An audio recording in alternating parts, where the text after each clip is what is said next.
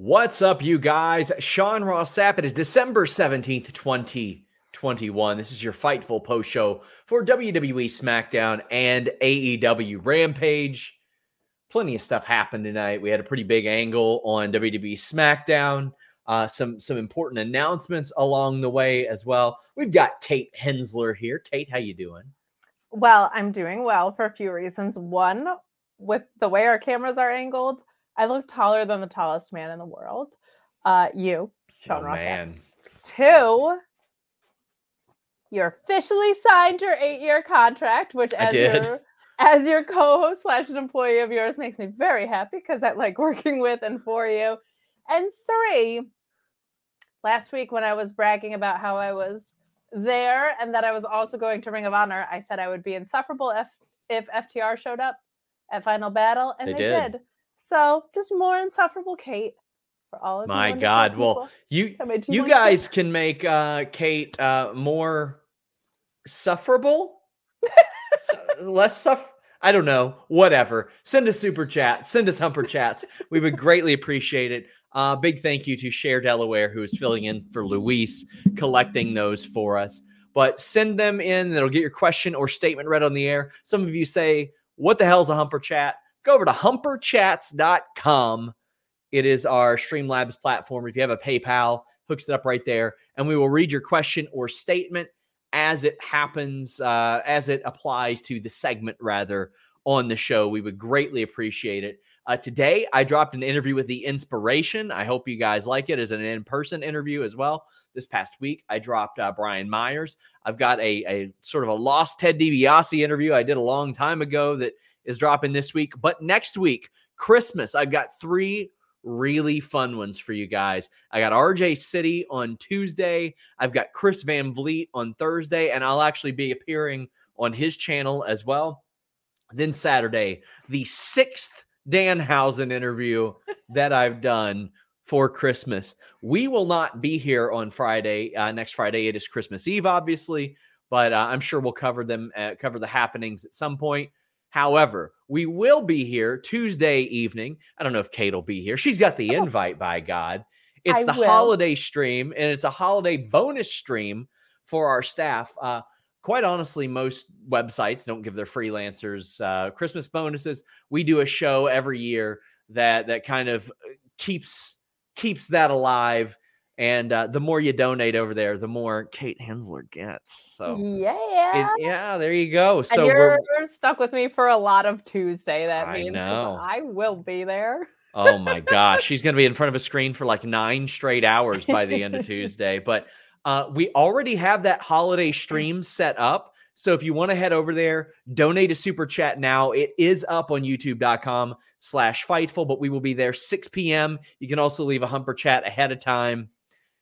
We would greatly appreciate it, and so would our staff. But we've got SmackDown and AEW to talk about. I feel like, man, I feel like if we even put it to a vote, it would almost always be AEW. But I think the most noteworthy thing happened on SmackDown tonight, Kate. We can do that. I felt like both shows were kind of medium. And it makes sense that this Rampage was maybe like a little bit less exciting, considering that I believe they filmed it the same day as a 60-minute opening match for Winter is Coming. So kind of makes sense that it was a bit of a downswing of a tweet. Oh my God. That's where my head is. I'm also reading the chat. Bit of a downswing of an episode of Rampage. But I'm happy to start with SmackDown if you would like. Yeah, I think we'll start with SmackDown. Guys, get in your super chats and your humper chats. We would greatly appreciate it. But we also reported a bunch of the news on tonight's SmackDown on FightfulSelect.com, but there were a ton of changes to this show. Things that were supposed to happen at the beginning and end of the show, things that got switched with next week's. They are actually taping the Christmas Eve edition of SmackDown right now. They're finishing it up, and they made a couple of announcements. Sami Zayn popped up, and he wanted another opportunity at the championship, which I think is I think it's a rightful plea, Kate. He kind of got screwed out of it, And he's like, well, I want another opportunity. Adam Pearce and Sonya Deville said, well, next week you got your opportunity at the Intercontinental title in a 12 Days of Christmas gauntlet match. Spoiler alert, that one's getting a ton of time next week. A ton, from what I understand. Zayn is like, well, I've got to beat 11 people. That's not an opportunity. That sucks. Yeah, I have really loved all of Sami Zayn.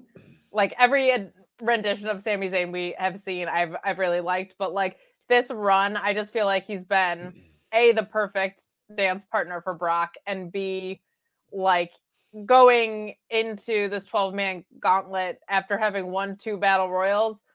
It's kind of like giving him a little bit of a story here of like, how many guys do I gotta beat all of the time in order to get a shot? But I also am like kind of over it. I'm kind of over Sami Zayn against everyone.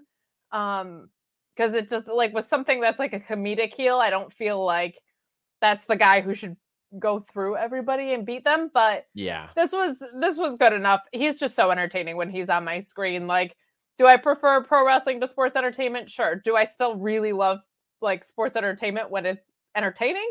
Oh yeah. And like Sami Zayn's one of those guys for me. So I think he's right to want it back. I think it makes sense that your heel managers are making that difficult for him, but I do kind of feel like how many types of stipulation matches does this guy have to win to just get his title matches back? Lots to talk about Sami Zayn. There's word maybe he signed a new contract. I am working on that before anybody uses a super chat or a humper chat on that specifically. I'm doing my best to find it out. Haven't exactly got it nailed down yet. He seems to be pretty private about that kind of stuff. But we are working to find it out. Of course, on Fightful Select this week, we did a report that Kevin Owens has signed a multi-year deal with WWE. Some people loved it. Some people didn't love it. But yeah, I mean, good for him. He's making a ton of money. We've got the important thing is it definitely impacts your individual lives and your family. So definitely freak out about it either way. Come on, guys. Edmonton says, long-time listener, first-time humper chatter. Keep up the great work. WWE proving in the first match they can book an entertaining match and have a finish when they want to. Let's see what the rest of the show brings. Fingers crossed. Well, let's talk about that first match. It was Toni Storm and Sasha Banks against Charlotte and Shotzi. This match was actually slated to main event the Christmas Eve SmackDown, and it got flip-flopped because they announced Toni Storm and Charlotte for next week. Well, that happened because Toni Storm pinned Charlotte in this match. I thought this was a good in-ring match. I don't know how I feel about pinning the champion and then doing a championship contenders match. And then if she wins that, you get a title match. I feel like they could have just went with pinning Shotzi and then setting up the match for next week. I loved the in-ring aspect of the match because these 4 performers are outstanding. But some of the booking, I was like, eh. Yeah, so in-ring wise, it was great. And they gave it like 20 minutes about. So always nice to see when women are getting a ton of time considering the track record of the past couple of months. But I put over hip tosses last week as like a very simple, fun way to get out of things. This week, I'm going to give a shout out to Cravats. All right. Mm-hmm. They are. I love Cravats. They're so great, right? Very simple. Look super painful. Were you on the air when I threatened to put everybody in a cravat at one point? I've got a good cravat on me. I can cravat the hell out of somebody. I wasn't threatened on air, but you did threaten to cravat me over Twitter, I think because of football. That's fair. I've got a good cravat. I can transition in and out of it. I can pin. I've pinned one person with a cravat, not in a pro wrestling match, in a submission wrestling thing. But look, Allie knows. Allie says, never put me in a cravat. She's that good cravat height too. But you mean you can also, the newly graduated? Yes. You can do the Peruvian necktie. I mean, it's not exactly a cravat, but you know, almost with the legs. Like it's a good... It's a good one. I'm a fan of the cravat. I love a good cravat. It looks so vicious because it just kind of looks like you're gonna snap someone's head off. Yeah. The in ring of this I did enjoy. Yeah, just some really great spots. There was one spot in particular where Sasha, I think, backstabbed Charlotte, who just threw her out of the ring. And while Charlotte was throwing her out of the ring and bragging about it, Toni Storm got up on the ropes. And I was like, that makes you look like a cohesive tag team and not two people that were thrown together. Like, that is tag team wrestling, not two individuals doing a tag team match. I really, really liked that, because it was like, oh, well, what am I going to do? And during this time where my opponent is gallivanting a little bit here, like, what am I going to do? She gets on the rope and she hits Charlotte. Like, I really like little psychology like that. I don't get this obsession with pinning the champ all the time. I really don't get it before a championship contenders match, like you said. I don't like that championship contenders matches. Which, by the way, sorry to interrupt. No. Championship contenders doesn't mean shit. It is not a top contender match. It is just a non-title match. That's all it is. WWE people keep stressing this to me. They don't know why WWE keeps calling it this, because it's very confusing to people. So it's not a proving ground match. It's like it just is a non-title match, and they're calling it a championship contenders match. Well. So it doesn't guarantee you get a title shot if you win. Correct. That is real dumb. Because I'm a fan of it the other way, because it makes sense that you A, earn a title shot, and B, there's a reason that your champion is getting pinned on television. Like, I like that when it's justified. I don't understand why you don't just pin Shotzi here, and I don't necessarily understand why the faces went over in general. Like, I don't know. Nobody else has a title. Yeah. If Tony pinned Shotzi, that would make a lot of sense to me. People keep saying next week is a title match. Well, I didn't know that. That's news to me. Everybody keeps saying that. I could have swore they announced it for a, did they just announce it? Or did they announce it during Rampage? Because if so, yeah, boy, missed it. Well, let me tell you. It's weird they wouldn't do it at day one instead. Yes, it would, especially considering that they're doing New Day versus the Usos for the title there, and then did it tonight. So Joel Pearl says, yep, it is. They announced that on the show. Man, I was out to lunch on that, wasn't I? Okay, you can't catch everything. I can't catch everything. Man, and this also got switched around. So that actually get switched around. It makes almost a little bit more sense that way if it's going to be a title match. So to let people know, Toni Storm versus Charlotte was scheduled to happen tonight, and it was scheduled to be a championship contenders match tonight. They switched it around, and that does make sense. It makes more sense to do the tag match before, but I almost think they're gonna do I don't think they're gonna do a title change on the New Year's Eve or the Christmas Eve show, but are we gonna get a rematch at day one? But it's Charlotte, so they very well could to be like, oh, you always gotta tune in. And then Charlotte just wins it back, right?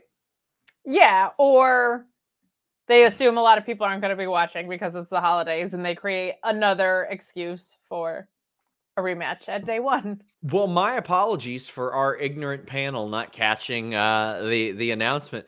I sadly have tuned out so many of those like announcements. It's just the sad reality. Well, there's also just so many of them. Like Migos is performing, and this is a title match, and whatever. I can't even imagine keeping track of that. And then what was originally scheduled versus the changes, because there's been a lot of times that they're changing cards. So yeah, I don't think I don't think it's a slam dunk that they won't do a title change, because they've done this before. As Hannah mentioned, Big E won the Intercontinental title in a pre-taped Christmas show. Jesse says the pacing of SmackDown annoys me so much, as far as the amount of recaps and when the ad breaks happen before matches. That's why I tune out stuff. Yeah, like the announcement. 3 segments for a Viking Raiders entrance. That happened again. It was commercial, Viking Raiders entrance, commercial again. Like, I just can't imagine being there alive for that. Like, I would be so bored. You know, we got to talk about Viking Raiders against Jinder Mahal and Shanky. Right! So I don't know. Anytime I've seen the cartwheel to avoid the clothesline, it hasn't resulted in Ivar clipping Jinder's arm. Oh boy, those are some meaty legs to clip that clothesline. But the thing that I noticed most was Shanky worked a lot more than usual. He's also in that gauntlet match for next week. So this is an awful lot of work for Jinder Mahal and Shanky. Or it's a lot of work for Shanky, rather. Not a lot of work for Jinder Mahal. He's been wrestling 15 goddamn years. But Shanky is getting probably the most work of his career in one night, tonight at these tapings. Yeah, and if he's in... I just don't want it to be this thing where, like, they're a tag team, but they're also doing individual things. Like, if he's going to be in the gauntlet match, which sometimes, like, with gauntlets and stuff, you have individual, like, tag teams that have individuals in them in those matches, right? Like, we see that usually it's both of them, and they'll either help each other out or they'll be tension because can they coexist? But I just, it makes me nervous because of, like, Nakamura and Boogs. It's like your IC title guy is also kind of in a tag team. I don't like when people are kind of in tag teams. You're in or you're out, damn it. Who? Jinder and Shanky? Yeah. They're in a tag team. Why wouldn't they be a tag team? You're going to just do the gauntlet and Jinder isn't? They just got to wrestle singles or tag? They don't even have a cute name yet, do they? I mean, I mean, they're very clearly. I just don't see the problem in them wrestling singles and tag. What's the deal? What's the problem? If you're a tag team, be a tag team. Should they be coming all the time instead, like Veer? Should they spend all their time coming? I mean, good for them if they do. But you got Shanky over here and Jinder in a top contender gauntlet match next week. Meanwhile, Veer is just coming for months. He's kind of like if Hook was, like, not going to be exciting. It's just like all of this tension for him to just be a dude. No, I mean, I'm glad they're doing stuff, but I just, sometimes with their tag teams, they're not committed as to, like, if they're tag teams or if they're singles wrestlers that are smushed together for a little bit and then they're going to break up. And I, like, would prefer, because the tag division is weaker, that they just be a tag team. And since the last thing they did was, like, wrap it, hit row, it just concerns me that they're not going to, like, have time to gel and be a real tag team. But this match was good enough. That Viking Raiders entrance sure got a facelift. They scream Raid at the beginning of it like they used to scream Brah! at the beginning of his. But I just felt bad that they had to sit there and chop themselves in the chest for 3 segments before they got to wrestle. It's ridiculous. Yeah, this is this happened. And Shanky took the pin, too. Cadillac Carson says, what will come first, Veer or Sonya versus Naomi? I think Sonya versus Naomi happens if we're lucky at day one, but it's starting to look more like they might stretch it out and stretch it out and stretch it out forever, because I don't know if they'll wrap this one up by then. The other thing with the Viking Raiders and Shanky and... I almost said Shanky and Veer. Not anymore. Shanky and Jinder is... I just... Like, why did it happen? I'm hoping that, like, if Kevin Owens tries to get out of a match on Raw or something, they're like, why can't you wrestle? And he's like, I'm looking for Veer. He needs help. By the way, Naomi came out. She had a Christmas wish list and cut a promo about how the only thing on it is wrestling Sonya. Sonya comes out and she says, while I'm in this suit, you can't touch me. And then Naomi says, well, take it off. And that is going to be used and thirst Twitter for years and years and years to come. But instead, Sonya brings out Shayna Baszler, and she applies a good straight ankle lock and then gets pinned immediately by Naomi. This didn't do a lot to promote this feud for me. Like, we've been on different ends of the spectrum on this feud. I've liked almost all of it. Like, I think Naomi should win for sure. It's just like, bam, out of nowhere. This, like, to me, it does help Naomi a little bit. It further solidifies her case. Like, she deserves whatever it is she's clamoring for, but it hurts Shayna more than it helps Naomi, I think. So much. And we were on the same page at the beginning because I really liked the story that was going here. And I'm very ready to see the two of them face off. I'm just getting tired of the in-between stuff. And here's the thing. you can stretch this out in a few ways. The most simple one is probably by explaining why Sonya doesn't like Naomi anymore and why Shayna Baszler is in Sonya Deville's corner. Is she getting paid by Sonya? Do they have some pact? Does Sonya have dirt on Shayna Baszler? Like, just explain the rest of the story that's literally right in front of you. And guys, sometimes you can just take a week off. Like, if you're going to do something this lame, just don't do anything and put something else there instead. Like, this just did not do anything to move the story along. And like, the other thing was Sonya was right. She made it very explicitly clear that when she's not in her ring gear. When you need mealtime inspiration, it's worth shopping Kroger, where you'll find over 30,000 mouthwatering choices that excite your inner foodie. And no matter what tasty choice you make, you'll enjoy our everyday low prices, plus extra ways to save, like digital coupons worth over $600 each week. You can also save up to $1 off per gallon at the pump with fuel points. More savings and more inspiring flavors make shopping Kroger worth it every time. Kroger, fresh for everyone. Fuel restrictions apply. Ohio, ready for some quick mental health facts? Let's go. Nearly 2 million Ohioans live with a mental health condition. In the U.S., more than 50% of people will be diagnosed with a mental illness in their lifetime. Depression is a leading cause of disability worldwide. So why are some of us still stigmatizing people living with a mental health condition when we know all of this? Let's listen to the facts and beat the stigma. Ohio, challenge what you know about mental health at beatthestigma.org. She's not going to fight you. So, like, now Naomi looks like an idiot because, A, she made that clear, and B, like, oh, did you not see Sonya? We're going to talk about it on Rampage 2, I'm sure. Your baby faces look like idiots if you keep running the stuff into the ground. Like, oh, Sonya caught me off guard again. Like, it's just stupid. So, yeah, the booking made Shayna look more weak than Naomi look strong, but I just think, you don't have to have every storyline on TV every week. Just take a week off from this. So that, which is a bummer. Cause like, I think the match is going to be great when we finally get that payoff. I'm just Mark tired. Losper says this feud is trash. I didn't like the way that it went tonight. I did not like that at all. Mark Losper says, even if they did announce it, it doesn't mean it'll actually happen. Their ability to keep their word is basically nil. Sad, but true. With Alicia. Taped, it should be a little bit better. They should have an idea. I'm hoping with that tape. But, I mean, even then, like, I physically saw what was going to happen, and it changed. It changed in the amount of time. Like, 45 minutes before the show, it changed.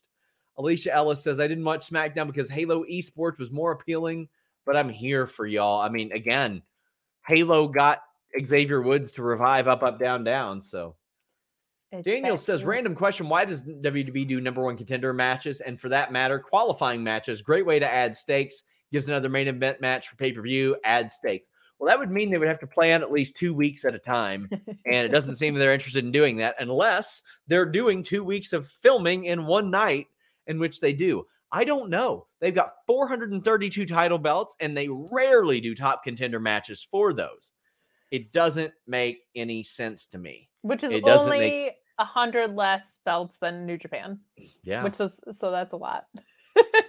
Reminder, guys, get in your Humper Chats at humperchats.com. Also, send a super chat on youtube.com/Fightful. Please leave us a thumbs up. It helps us out a ton. So, for some reason, they felt the need to run back Cesaro and Ridge Holland because I guess it wasn't clean enough the last time. I don't know. But this time definitely wasn't, because Ridge Holland and Sheamus beat the shit out of Cesaro with a shillelagh, I believe it was. Of course it was. Why would it be something other than, like, what's the most Irish word? They beat him with a leprechaun. They cracked him over the head with a loaded box of Lucky Charms. That's how it happened. And then Ridge Holland won a very abbreviated match. Again, this isn't what gets me interested in the feud. I'm just looking at this and I'm like, okay, Cesaro won. The fact that he was even taking this match, I'm like, why would you do it, man? You really want that winner's purse that much? Maybe. If so, say that or something. Why is he even taking this match? Old news. Cesaro beat this guy. And they beat him up. Sure. And if you're going to beat Cesaro, I'm good with this being the way you do it, where it's 2-on-1 and he's attacked and the odds are stacked and stuff. I just, this, much like so many of the feuds on SmackDown, I got no interest in. I got no desire to watch it continue. I've got a desire to watch Cesaro and Sheamus both turn on this guy, Ridge Holland, and just beat his ass and reform the Bar. That's what I got an interest in, and it's not happening. And what's frustrating, one of my most frustrating things with WWE this year has been ignoring the story that's right in front of you. And there is such an obvious story that's right in front of them. Like with Charlotte and Rhea, they didn't talk about their history. With the Drew and Jinder, they didn't talk about their history. They made it about a motorcycle. This is like a one that could just very easily go that way. And they've talked about it a little bit, but like the Bar was really, really successful. Yeah. And I feel like they haven't dug into that at all. It just bums me out that Cesaro doesn't get like title pushes, because I think he's just one of the best wrestlers in the whole wide world. But yeah I don't care about this. Why would I care about this? I don't have a reason to. Yeah, this is utterly pointless. Nerd Guru says, didn't watch the show tonight because it was my second viewing of Spider-Man, and both times my theater popped bigger than any recent SmackDown. I watched Spider-Man today. The audience popped at least 3 times, and that does not happen in my neck of the woods. Usually people just shut the hell up and watch their stuff, and that's really about it. But yeah, it was very good. You also check it out for sure. Spider-Man's just flippy-do bullshit. Let's talk about one of the dumbest goddamn segments I have seen in a very long time. I cannot possibly fathom who within WWE thinks that the Happy Corbin, Madcap Moss thing is good. The act, the material.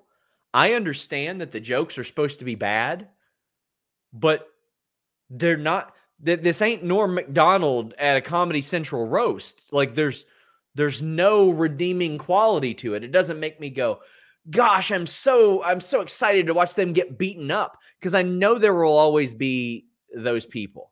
I know there will always be those people that are saying, well, you don't like it, so they're getting the right kind of heat. No, it fucking sucks. Yeah. It's not good.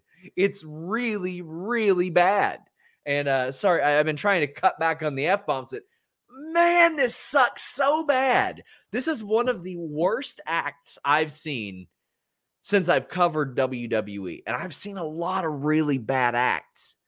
Now, I'm not ready to put them up there like Kenzo Suzuki territory yet, because I've at least seen that Bear and Corbin can be good in the ring. I've seen that Madcap Moss has some athletic ability. He was a favorite of Paul Heyman's, if you believe that. Paul Heyman had big plans for him.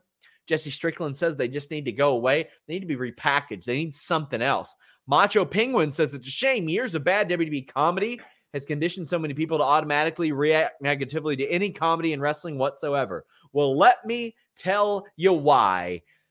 Some reason, this goddamn desk in which Drew McIntyre put his sword through is at SmackDown tonight. Now, Kate, you got these two goons. Hold on. Sorry, I know I've been ranting for a while. Goons wheeling this thing around like it's 1993 and your teacher's coming to bring the VCR into the classroom. Easy day at school today. Or the gimmick that projected onto the wall. Oh, my God. Wheeling it down the hall. First off, what I want to ask, did they sneak it onto a truck? Did they pay for shipping? L.A. to Chicago? Shipping a desk that size? That's not cheap. Baron Corbin really has money if he's doing that. So they try to pull the sword from the desk, and they can't do it. But you know who can? Drew! He yanks that sumbitch out and tries to stab Baron Corbin with it. But Madcap Moss apparently a heel, keeps a man from getting decapitated. What the hell was this? Somebody said they used a U-Haul truck. Buddy, no, they didn't. They ain't driving. You think they drove from LA to Chicago? They're like, this is going to be so worth it. It's not like they were in the award-winning Thunderdome and we're coming back this week. So just so you know, the gimmick that projected things onto the wall is called a projector. No, it's called something else. It wasn't just the projector. It was something else. All right. I think it's a projector. There was another name for it. First of all, if you're going to get CM Punk chants in Chicago, pretending they're saying send me love makes you look like a fucking idiot. I know he was ribbing. It was an overhead projector. There you go. Okay, but a projector. So yeah, you were right. I saw somebody say, why would you go to a show and try to hijack it? Talking about the Punk chants. To which I replied, yes, I agree. WWE should not have hijacked this show by putting Madcap Moss and Baron Corbin on it. There you go. They wouldn't do that if what you didn't put in front of them was fucking boring. And the reason I know that is because the parts of the show that weren't boring, they were not chanting for CM Punk. So when you put crap out there and people get bored, they're going to blow up beach balls. They're going to chant CM Punk's name. They're going to do the wave just to spite John Alba. This is just bad. And now it's just reached new levels of insulting. Oh, buddy. It got even more insulting. Brent Lockman says, someone tell Drew that Excalibur is in the other show. Well played. Ryan Sullivan says, whoso pulleth this sword from this desk is rightwise king born of all offices. It should be Xavier Woods then. Then at least complete it. But the fact that I think that Drew McIntyre is supposed to give a shit about any of this is absurd. I would kill for history lesson Drew back at this point. The fact that this guy is involved in this angle is insane to me. And the fact that Sad Corbin was so over and they did this with it. And this is how they reintroduce Riddick Moss. This is like his big foray back. I want to address something. LMFAO, that's what happens when the target audience is aimed towards children. Buddy, you have commented this like 6 times. Kindly move the fuck on. The key demo for this show is old people. And old kids aren't going to laugh at this. And what... You know what? Kids don't laugh at dad jokes. No, they don't think it's funny. When I was a teenager or a child, I didn't want something that I knew was aimed towards a child. This sword was aimed towards children. I'm sorry. I can't understand the idea of, oh, no. It's okay that it's shitty. It's aimed towards children. Children love shitty things. No. Do you know why the Lily dolls were selling and the Nikki ASH stuff was not working as well? Well, because it took them 6 weeks to give their champion fucking merch. But because little kids think creepy, cool little dolls are cool and not superheroes all the time. Like, I think people... Shitty excuses towards children. What? No, and children aren't staying up till 10 o'clock at night on a Friday that are that young... That are they? Gonna, like, what kind of little bitch children were you? I was a good child who went to bed with her parents. God. I wasn't watching wrestling, and I definitely wasn't laughing at dad jokes on my television. Mark Losper says, was the projector-like device in a box-like structure? At a local medical facility. Mark says, speaking of things that suck, well, you know what? I'll segue there. Speaking of things that suck, they announced Drew McIntyre versus Madcap Moss for day 1. And I had somebody that had the balls to say, oh, whoa, don't judge it. It was probably supposed to be Corbin and Moss against Hardy and Drew McIntyre. In which I replied, that is also a shitty match to put on a pay-per-view. That is a SmackDown Hour 1 match. That is a nowhere on my screen match. This is the dumbest shit. on an already dumb show. It's the bad. More that I talk about this show, the more I realize I like the last 5 minutes of it and loathe the rest of it. Yeah. Yeah. Well, the women's match was good in ring. It was, yeah, in the ring. And that was 20 minutes of it. So that's good. MJ, yeah, it did get a lot of time, and I'm very happy it got a lot of time. MJ Johnson says it kind of sucks how someone can miss SmackDown, and the main event is the only thing worth talking about. You guys are great. Happy holidays to Fightful. Well, thank you very much. But I did not need to see New Day versus Usos. Love both of them. And you know what? There is a section of Twitter that if I would have put that on Twitter, they'd go, oh, I'm not complaining. I'm not complaining. Not going to complain watching them wrestle. You know what? I am, because I've watched them wrestle 100,000 times. And you know why I'm going to complain? Because they walked up right before the goddamn match and said, hey, we're going to face you at day one. It's going to be for the titles, but we're going to do it again tonight. It won't mean anything, but here you go. By the way, you're pinning us. And you pinned us in the who's the best out of all of us fucking match. Oh my God. Why?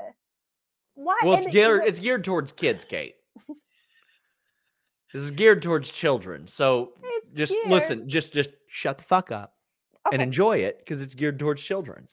You're paying me either way, right, for the stream? So I'll just be quiet. My God. This is so dumb. So good match as always. We'll say that. Go ahead. Yeah, get it out of the way. There was a really good Russian leg sweep in there, I think, from Xavier Woods. They're always great in the ring. That's why they run it back 900 times. And I'll say this, at least, because I was thinking about this during Rampage, because it was not my favorite episode of Rampage.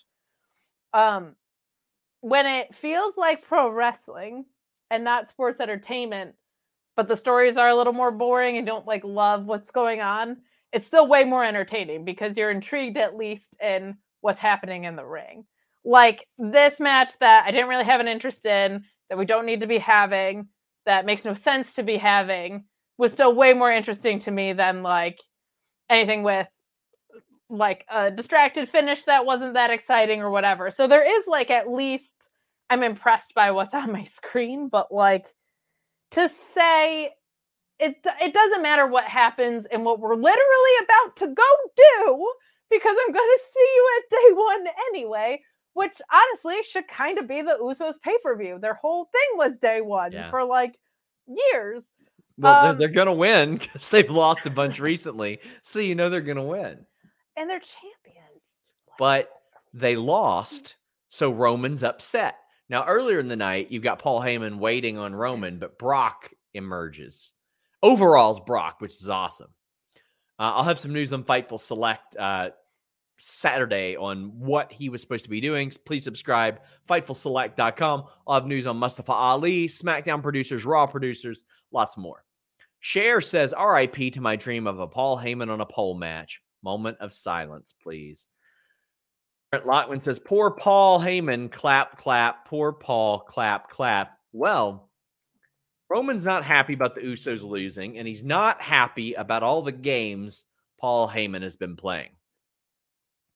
Paul Heyman then informs him he has not been trying to protect Brock Lesnar from Roman Reigns, as Roman suspects. And I love that. I love Roman saying, why are you trying to protect Brock from me? Because in Roman's mind, he's going to beat that ass. Like, he does think that he is the big dog. And Heyman goes, no, I've been protecting you from him. Reigns fires Paul Heyman, hits him with a Superman punch, and overalls Brock is out. Oh, do I love babyface Brock Lesnar. Listening to the crowd. The crowd's chanting one more time at him. And he does it. He does it. Oh, I wish this 5 minutes of SmackDown could have been so much more. The Roman entrance had to have 15 minutes. We could only give this segment 5. Man. So as someone who started watching in 2009, you can't not be in awe of Brock Lesnar, but like a lot of his history had kind of passed me by. So I wasn't really watching it in real time. And the stuff with Cena was cool, but like the Roman and Brock stuff has eaten up so much of my watching in real time chunk that I was not like super excited for this. And Paul Heyman being on the other side of things, I was real worried about my interest in this. It's been great. I have loved this version of Brock.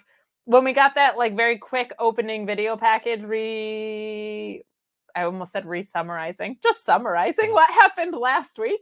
The more I like see that and the stuff I saw with Sammy, I was like, God, Sammy's just the perfect dance partner for him. Like for whatever reason, like I think Sammy is very disarming for Brock to work with because they just had like a special kind of chemistry in there.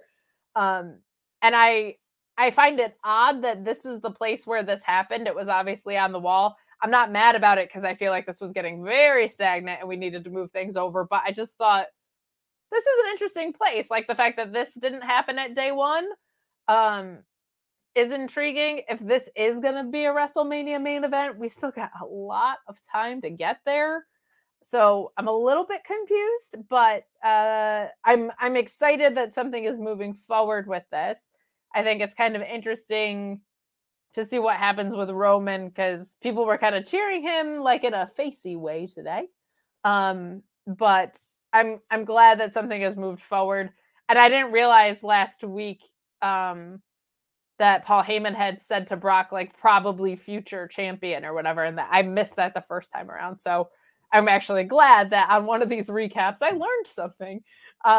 So this was just, it was a great way to close out SmackDown. I thought Roman did really well with this segment. He should be pissed that the Usos are losing. I liked seeing Brock eat a little bit of offense from the Usos as well. Yes. And he laid out everybody, but I just love this. I love this. And it raises the question, has Heyman always been in cahoots with Brock? I love the where does his allegiance lie thing.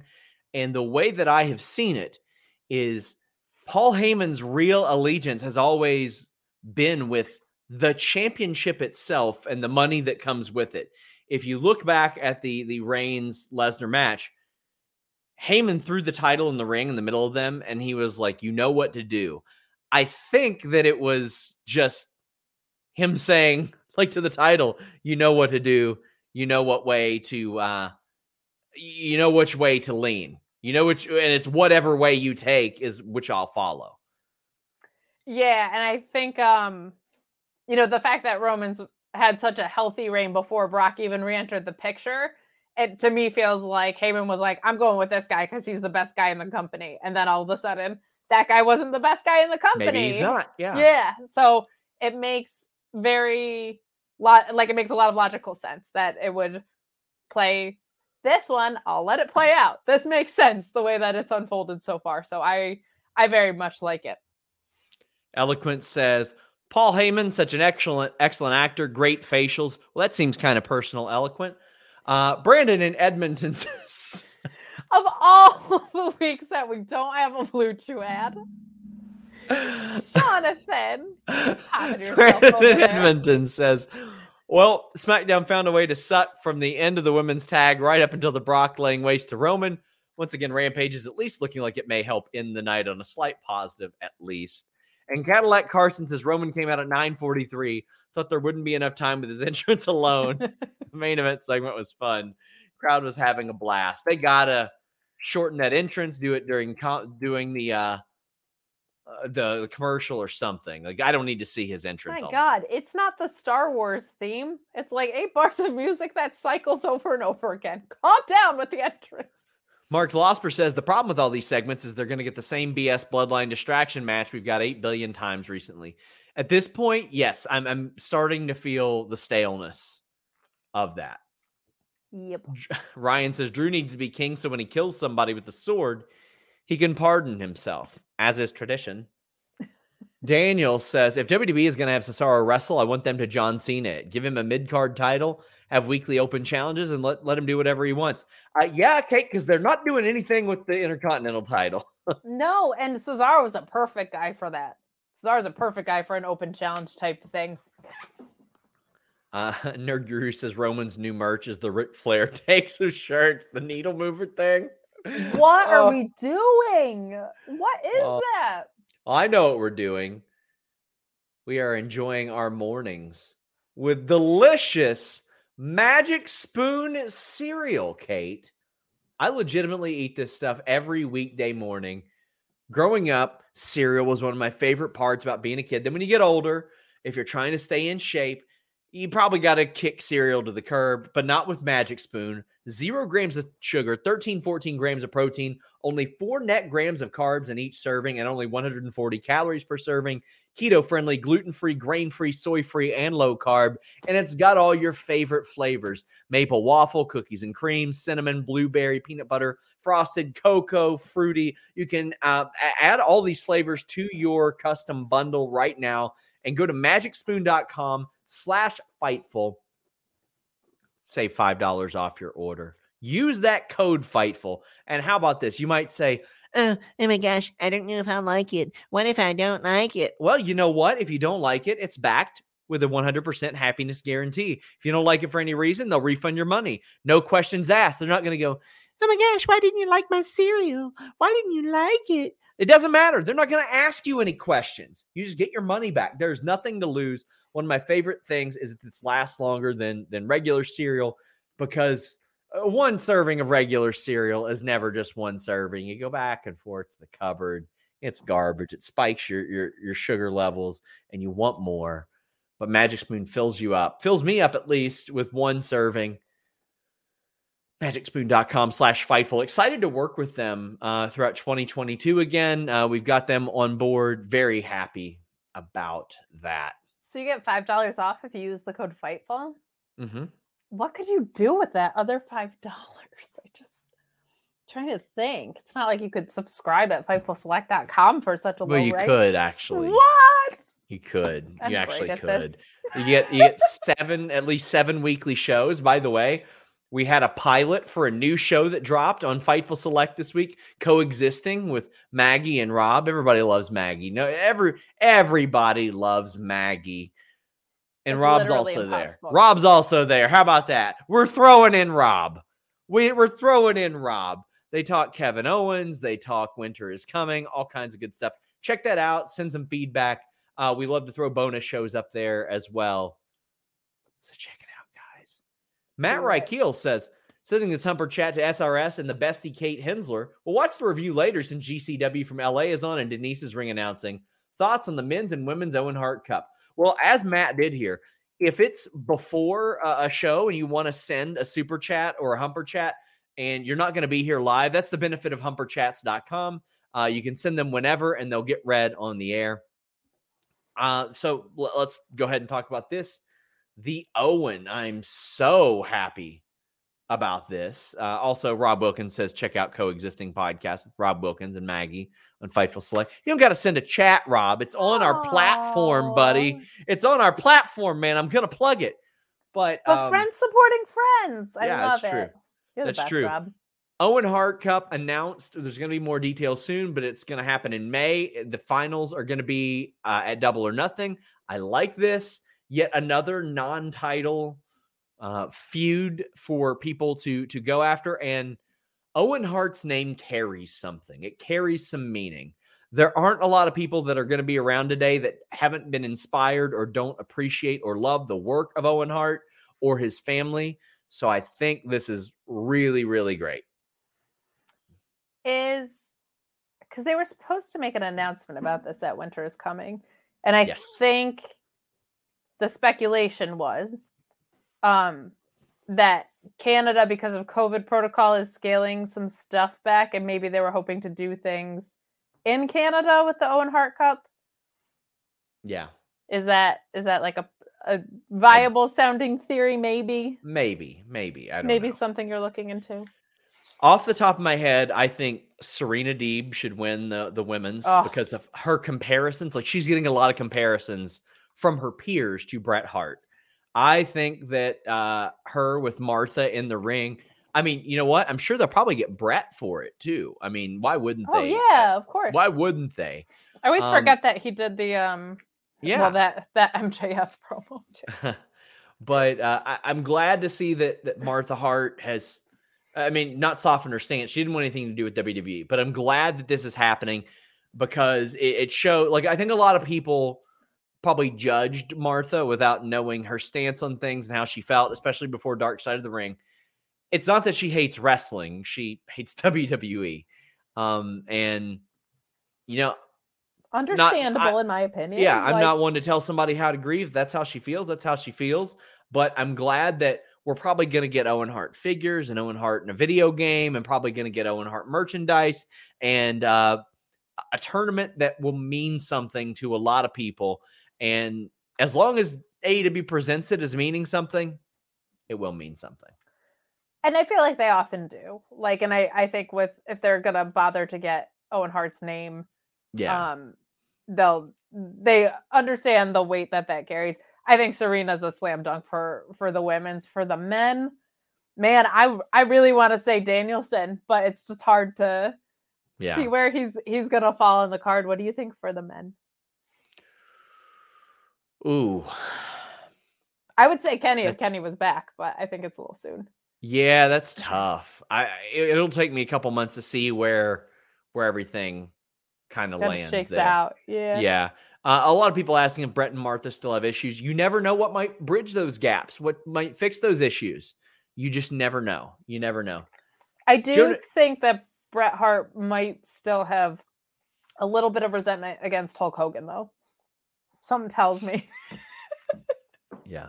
Check out my Bret Hart interview in the archives, by the way, guys. Very happy about that. Todd Hancam THC sends... Oh, that's just Todd Cam. Or maybe it's Humper Chat. I don't know what the hell that means. Either way. Says celebrating a new job and a more recent past drug test by watching Rampage and eating Doritos, if you catch my drift. These multi-tags have me pumped for the trios titles. What do you think AEW needs to do in order to set up an effective trios division? I think they've already got one set up.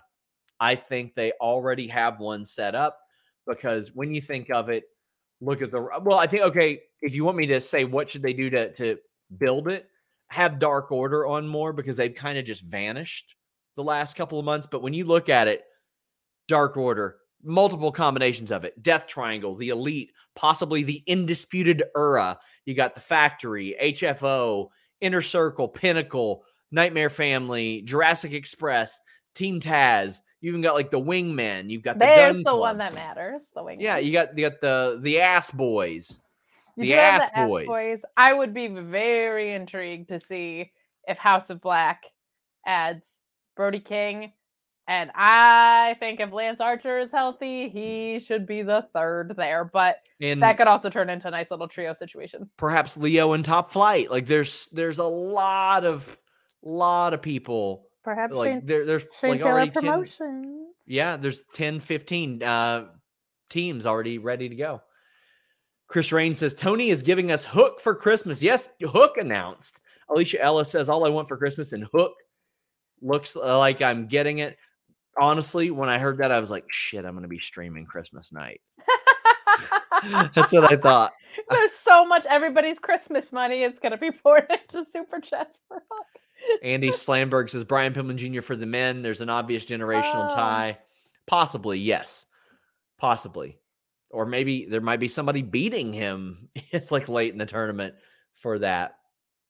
Alicia says, did you all see the picture of Britt and Jay White that he tweeted? Yeah, but I mean, these people see each other all the time. Like they're around each other all the time at conventions and signings and the like. And Jonah Jordan, especially, I feel like is everywhere. Yeah. Jonah Jordan says, if Omega is out a while, do you think we'll get Undisputed Era versus Bucks and reunited Hangman as Cole goes for the title in 2022 or too soon?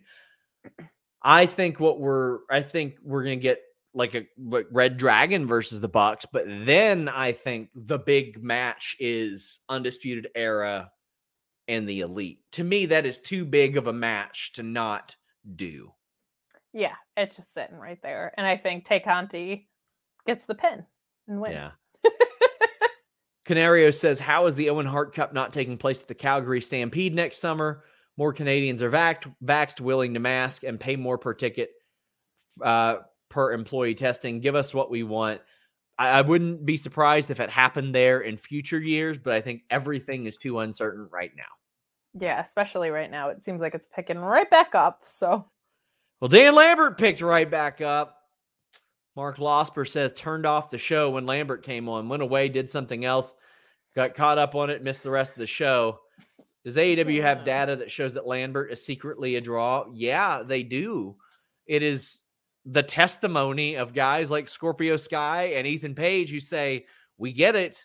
We know that his promos aren't what everybody likes, but then when he's in the ring, you cannot hear anything else. That is the data. That is the data. I mean, quite honestly, if you don't like something and you want it to go away, you just shut up about it. That's why a couple years ago when Corbin was like getting this push and it wasn't like good stuff, I went to a live show and he got booed out of the building. So I could see why Vince McMahon was in Gorilla going, goddamn, it's great, pal. When at home, it was like this terrible kind of heat. Live in the venue, it was not. That's how it is with Dan Lambert, Kate. Sad but true. I do not care. Listen, haters going to hate, and the SRS ones are going to alligate because we got that beautiful, beautiful alligator swoosh. Not that Dan Lambert knows anything about that. You haven't hurt yourself stretching for that reference because that was a reach. No, it wasn't. No, it was a bit of a reach. Signed a shoe deal this week. Signed a sneaker deal. Signed an 8-year contract. Just signed a shoe deal this week. Oh. Chris Rain says, whatever you do, don't insult Rhodes at the top. That's where Cody draws the line. Cody's like, my child, my late father, my wife, my brother. Oh, you're talking about my show? My show? Roads to the top? Here's the thing. I don't buy that Tony Khan would pay somebody to come just talk shit on his promotion all the fucking time. It's stupid. It makes no sense. Scorpio Sky and Ethan Page are great on the mic without him. I hate this. I hate it so much. If it leads to Scorpio Sky and Sammy Guevara having a title match, great. But you know what? They could get there without him. I don't care. And now none of his UFC guys are even, or MMA guys are even around. Yeah. So really, what is the point of him being there? The only person that I cared about in that whole thing was Paige Van Zandt, and she's not there. I do not care. Well, I care about Ethan Page, and he will be at Toy HQ on Sunday in Lexington, Kentucky. He, Hornswoggle, and Danhausen will all be there taking pictures, signing autographs. Go buy Toy Vomit or Toy HQ in Lexington, Kentucky. I'll be there before the doors open. Do you see what I work with? Oh, my 8-year contract and my sneakers and my toys and all my friends. Yeah, I mean, I will be there, hang out with them before the doors open, you know. You've earned it, buddy. You earn every perk you get, my friend. Sammy Guevara comes out, beats up the heels, and we get the face-off. Sure do. Yeah. Jonah Jordan says, do you think Cody was like, who gets booed more than me? Lambert. Put him in.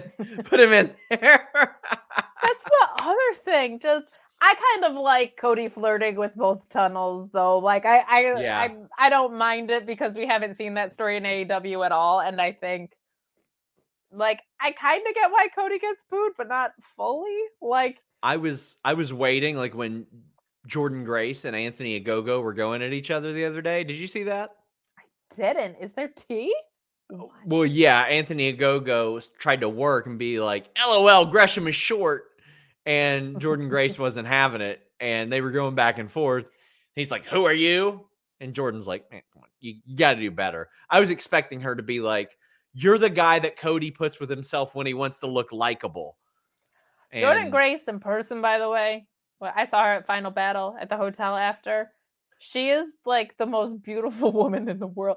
Like, 80s movie, everything's in slow motion, like, wind in her hair. I was just like, she is so stunning. And she's currently on Twitter trying to get Deanna Purrazzo to come to her hotel room for lotion.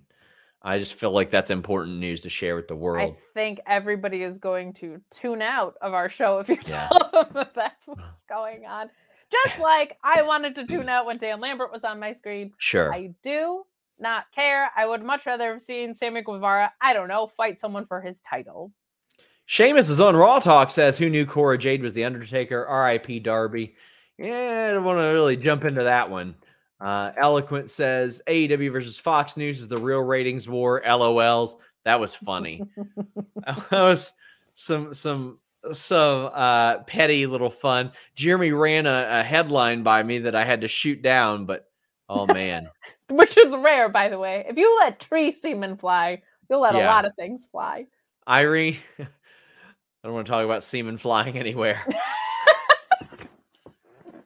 Irene says, Lambert is a channel changer for me. May to hail Cody as a tortured soul waiting to set himself on fire for cheers is fascinating. Oh, man. Buster also not a fan of Dan Lambert, clearly. Yeah. Hi, buddy. We got the Elite plus Bobby Fish because Young Bucks make sure that Bobby Fish is not a part of the Elite. Against, I want to say they were like, and Bobby Fish. Yeah. Against Best Friends in Chaos. This is the most simple way to like continue this type of feud. And we're moving towards Orange Cassidy versus Adam Cole, I think next week on Dynamite. Yeah. And it's a number one contendership match. Yeah. But I mean, Fish is there to eat the pin. That makes a lot of sense. Sure. I honestly thought last week for a second, I was like, oh my God, Trent's actually still hurt and they wrote him off again. I thought, oh, well, maybe he was just there because it was close to his hometown and he's actually got to heal up his neck more. And they did the gimmick at the end where they all hit the BTE trigger on him to write him off even longer. But he worked tonight. He got the pin. I think it's great that he got the pin. And this match humped as it will often hump. It sure did. I think Sue's faction of Chaos, which has no ties to New Japan, is great. This match was great. It's not going to be bad when you have this caliber of in-ring work. And I also like Fish eating the pin, and I also popped for Roppongi Vice being back together a little bit. That was really fun. So this was just, solid match. Kind of keeps the train moving, which I think is a lot of Rampage. You're not going to see a ton of story developing, probably. Things just kind of move along, but this was great in-ring work, and it's always nice with Orange Cassidy because he's so gimmicky or whatever, but he can really go. Like, he's a great wrestler, so just nice when we get reminded of that. You always know you're going to get at least one, like, really awesome, like, multi-person tag match on Rampage. Like, that seems to be one of the wheelhouses that it is fit into is almost like the Road to shows in Japan. And like, I do like that this has become kind of like an Adam Cole show too. Like, he wrestles on this show an awful lot. And I really dig that. Would you say it's more of a Roads to show? We're just going to go ahead and mute Kate. We got a promo for the women's TBS title tournament, of course. Pretty simple, straightforward stuff there. We also got Ty Conti, Penelope Ford. This was much quicker than I had anticipated, but I liked it a lot too because there were a lot of submissions in this submission match that I had not seen utilized before. Now, there were some that I thought were getting a little too cute for their own good. For example, Penelope had a cravat applied and she had a bridge on it, and you don't need a bridge on a cravat like that. In fact, if you don't have a bridge and you've got a cravat applied, you can alter the pressure on it forward, backward, to the side a little bit more because you're cutting off carotid arteries there. I don't think you need that. Plus, if somebody scoots you back while you're in a bridge, it's going to be really bad for your neck too. So it didn't make a lot of sense there. Conti busted out a couple of really, really good submissions. There was like almost a double arm bar that she busted out.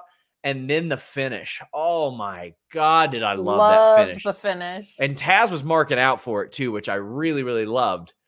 Let's talk about the match itself before I talk about the post-match. Yeah, those were two very different things for me, huh? So yeah. I really liked this match. I think if Tay holds the title at some point, submission matches should be something that maybe she like tries to introduce in a pretty common way.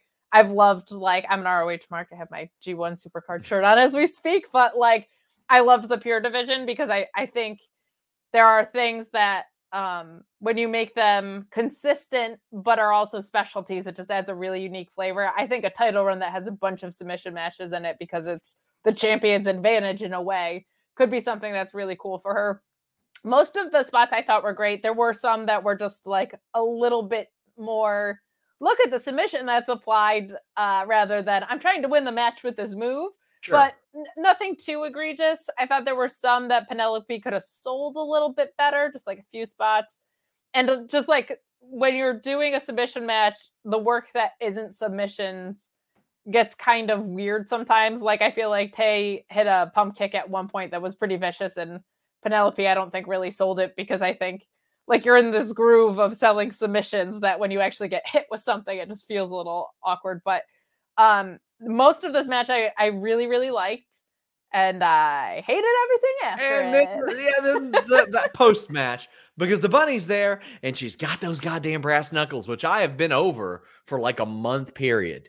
I don't need the brass knuckles anymore. HFO. Hey, Conti said in a promo she didn't want to see. So you think maybe everybody in the world might see it coming, including the referees. Well, Brent Lockman says, even in kayfabe, challenging a legit black belt in judo to a submission match seems insane. Really fun, though. Penelope can take a hell of a beating. Well, so can my patience. Because a couple of things I didn't like. Tay, when she has a submission locked in, going after the bunny on the apron. Like, what the hell is Anna Jay there for? Why you bring your friend here if you're going to be going after him? Stop making these baby faces look stupid, because nobody wants to cheer for somebody stupid. Now, oh my God, I am so ready for this feud to be over. The Bunny, Penelope Ford, Anna Jay, Tay Conti, it's been going on since August. I'm ready to move on. Well, what? Don't you want long-term storytelling? No, I don't with this. The story's been told. And the story is feud that I'm done with. That's all it is. I'm done with this feud. Give them fresh people. Give them fresh people, for the love of God. Where is Layla Hirsch on my television? Like, I'm just... Like WrestleCade, I wanted to take a picture where she was taller than me. I think that would be very funny. But you mean she's not? Well, she is. I just wanted everybody to see. Oh, right. Of course. Of course. So what's amazing to me is this started before Tay's title shot with Britt. So they had just like abandoned this program and then went right back to it. And it's still not over. And nothing new has happened since. No, the bunny wrestled Tay Conti on the third episode of Rampage. I remember. Back in August, in the Milwaukee show, they wrestled each other, for the love of God. And even before that, like, Tay Conti wrestled the bunny on an episode of Dark in July. Like, this has gone on forever. They were wrestling, like, they wrestled on Dynamite in, like, April. They had a bunch of matches, if you remember. There was Nyla Rose and the Bunny against Shida and Tay. So they haven't really detached from each other since like April. At like any point. Like for any extended period of time, maybe like a month. And then it's like, well, let's pick it back up. This is like see other people. That's what I was literally just going to say. It's like when I have a friend who just won't stop texting their ex. I'm like, get over it. Like, you get your CDs out of his truck and go wrestle other people. CDs out of his truck. That's it. Like, and they have the roster for it now. Like, this feels like all the complaints that we have about SmackDown and Raw, really, across the board, like, are centralized to this feud. Like, it's tired. It doesn't make sense. The same stuff is happening over and over again. I don't know why they even hate each other this much at this point. And I hate babyfaces looking dumb, and I hate referees looking dumb, and this to that to both. You gotta know if Bunny's coming out. The brass knucks are behind her. Mark Losper says, the bunny clearly took the lesson of do the same thing over and over and over and over and over again out of beating Roman in the demo that one time. And Brent Lockman says, this feud has lasted longer than the HFO. We had news on what was up with Angelico before his dark return, and Mark Quinn. They were both sidelined. Angelico, personal stuff, and Mark Quinn has been injured. So that's a bummer, because the Butcher is also injured, and without the Butcher, it's like it's just the Blade and Isaiah Cassidy and Matt Hardy hanging out because Jack Evans is in Mexico getting extorted or something. Like, good God. I hope they have a good insurance plan at the Hardy family office. Chris Rain says, seems like the crowd reaction gets louder every time for Adam Cole's entrance. That's what you want. That's what you want. Greg and Peterborough says the feud has been going on longer than Veer has been coming. Of all the weeks not to have a Blue Chew ad, I swear to God. Eloquent says Mark Henry should do the main event bit on Dynamite 2. It's really over. And Cadillac Carson says, I love how over Mark Henry's line is. That part alone makes me enjoy Rampage even on a lesser episode. Plus, it's easy to like Mark Henry and just be excited that something like that is working out for him. I like that that is tradition, and they wedge it in there every time because it's one of those things that it's fun. It's not like when Vince was having everybody come out and like Randy Orton would have to say, well, I guess I should say, welcome to Monday Night Raw. And they had Damian Priest go, I've always wanted to say this. Welcome to Monday Night Raw. Like, no, you haven't, because nobody says that shit ever. This is just Mark Henry saying it. It's his thing. And he said it after the promo where the heels are all trying to get at Eddie Kingston and company. And Eddie Kingston just cuts him off and said, shut up. We're going to fight. Loved it. I love Eddie Kingston so much. He was like, I think he said, I didn't want to have to do this. Like, I didn't have to do this, but I'm going to have to come out and kick your ass. Mark, say your line. I love Eddie Kingston so much, partner. I love him. This was so great. That's how Eddie Kingston would react to this whole thing. There's some people who are going to use that as an opportunity to try and get under their opponent's skin. And then there's Eddie Kingston, who's always ready to fight everybody and just wants Mark to say his line so he can go kick people's asses. It feels so organic and so real. Eddie Kingston's mic work is just some of my absolute favorite. And I'm very intrigued by the booking of this match. And we can talk about the match. And then I'll tell you why I'm really excited about it. Brent Lockman says Eddie Kingston's still chasing 2.0 and Garcia, and it's been 2 days since they taped this. And Ricardo says, am I the only one who was confused by the finish for it? That looked like a kick out. WTF. So the crowd thought it was. The ref didn't. Daniel Garcia gets a big pin on Eddie Kingston. This is a big deal. This is a good one for Daniel Garcia. And this is how you start to build somebody. What do you think of the match itself and the confusing finish there?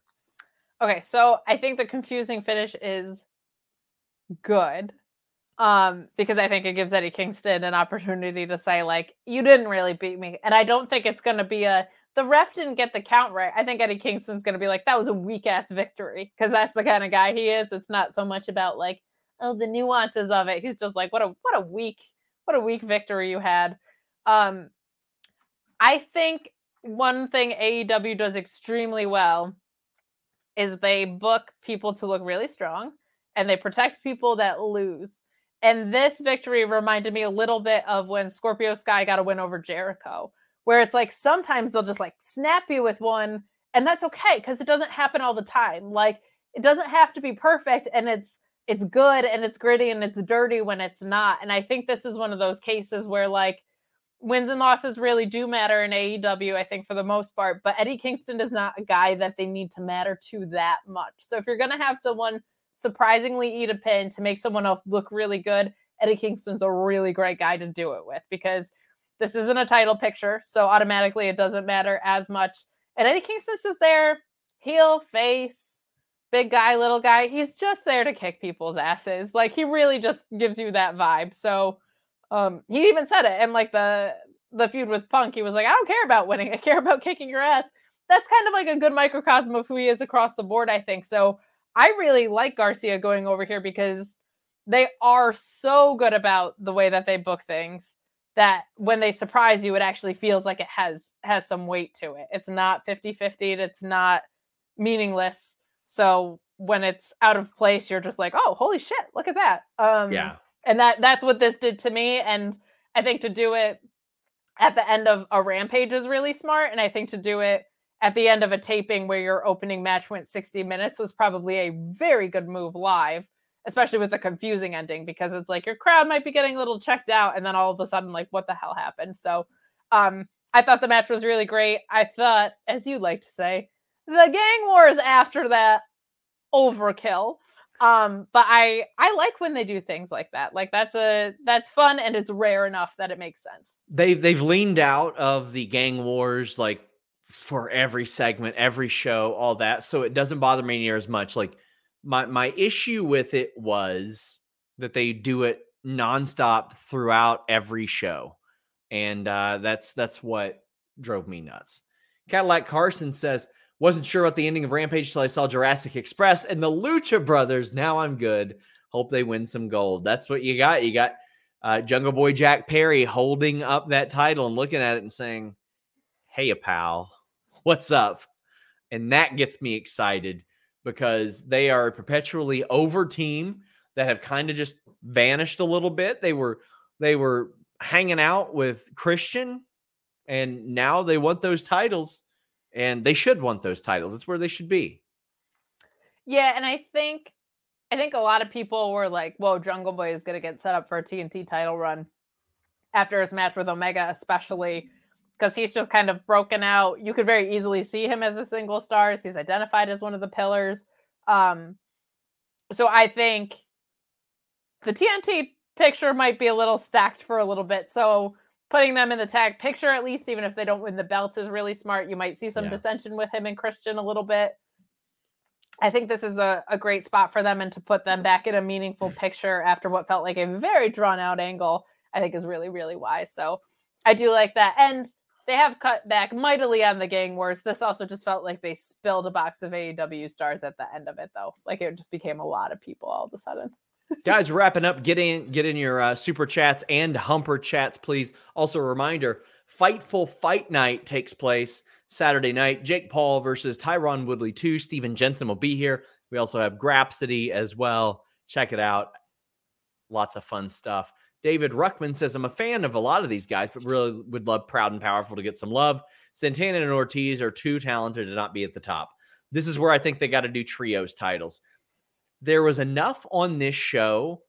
Like, I like this show, but if they had trios titles, why couldn't they have been defended tonight? You know what I mean? And I know that they don't want to do overkill with titles, but when you added a second women's singles title instead of a women's tag title, I'm like, come on, you need to create something more for at least three big names to do. You've got enough people on your roster that can do that and run a good trios division. Especially when you're such a stable, heavy company. Like, it just, it's so obvious, and it's a great way to rotate a ton of talent in and out. Plus, if LAX reforms, oh my God, I'll freak out. Daniel R says, Ray Phoenix is my favorite wrestler to watch. Him and Dante Martin will be fire. Any underrated matches in AEW you have to see? I think underrated, I would love to see Anthony Bowens and Stu Grayson. I think that would be a really good match that not a lot of people are talking about. I don't think they've wrestled on Dark or anything. Do you have any? I mean, my guy that I need to see more of is Ricky Starks. I love Bowen so much. Like, you throw him in anything and I'm there. But like, as far as a match, I don't know. But I need more Ricky Starks on my television. And Hook 24/7, obviously.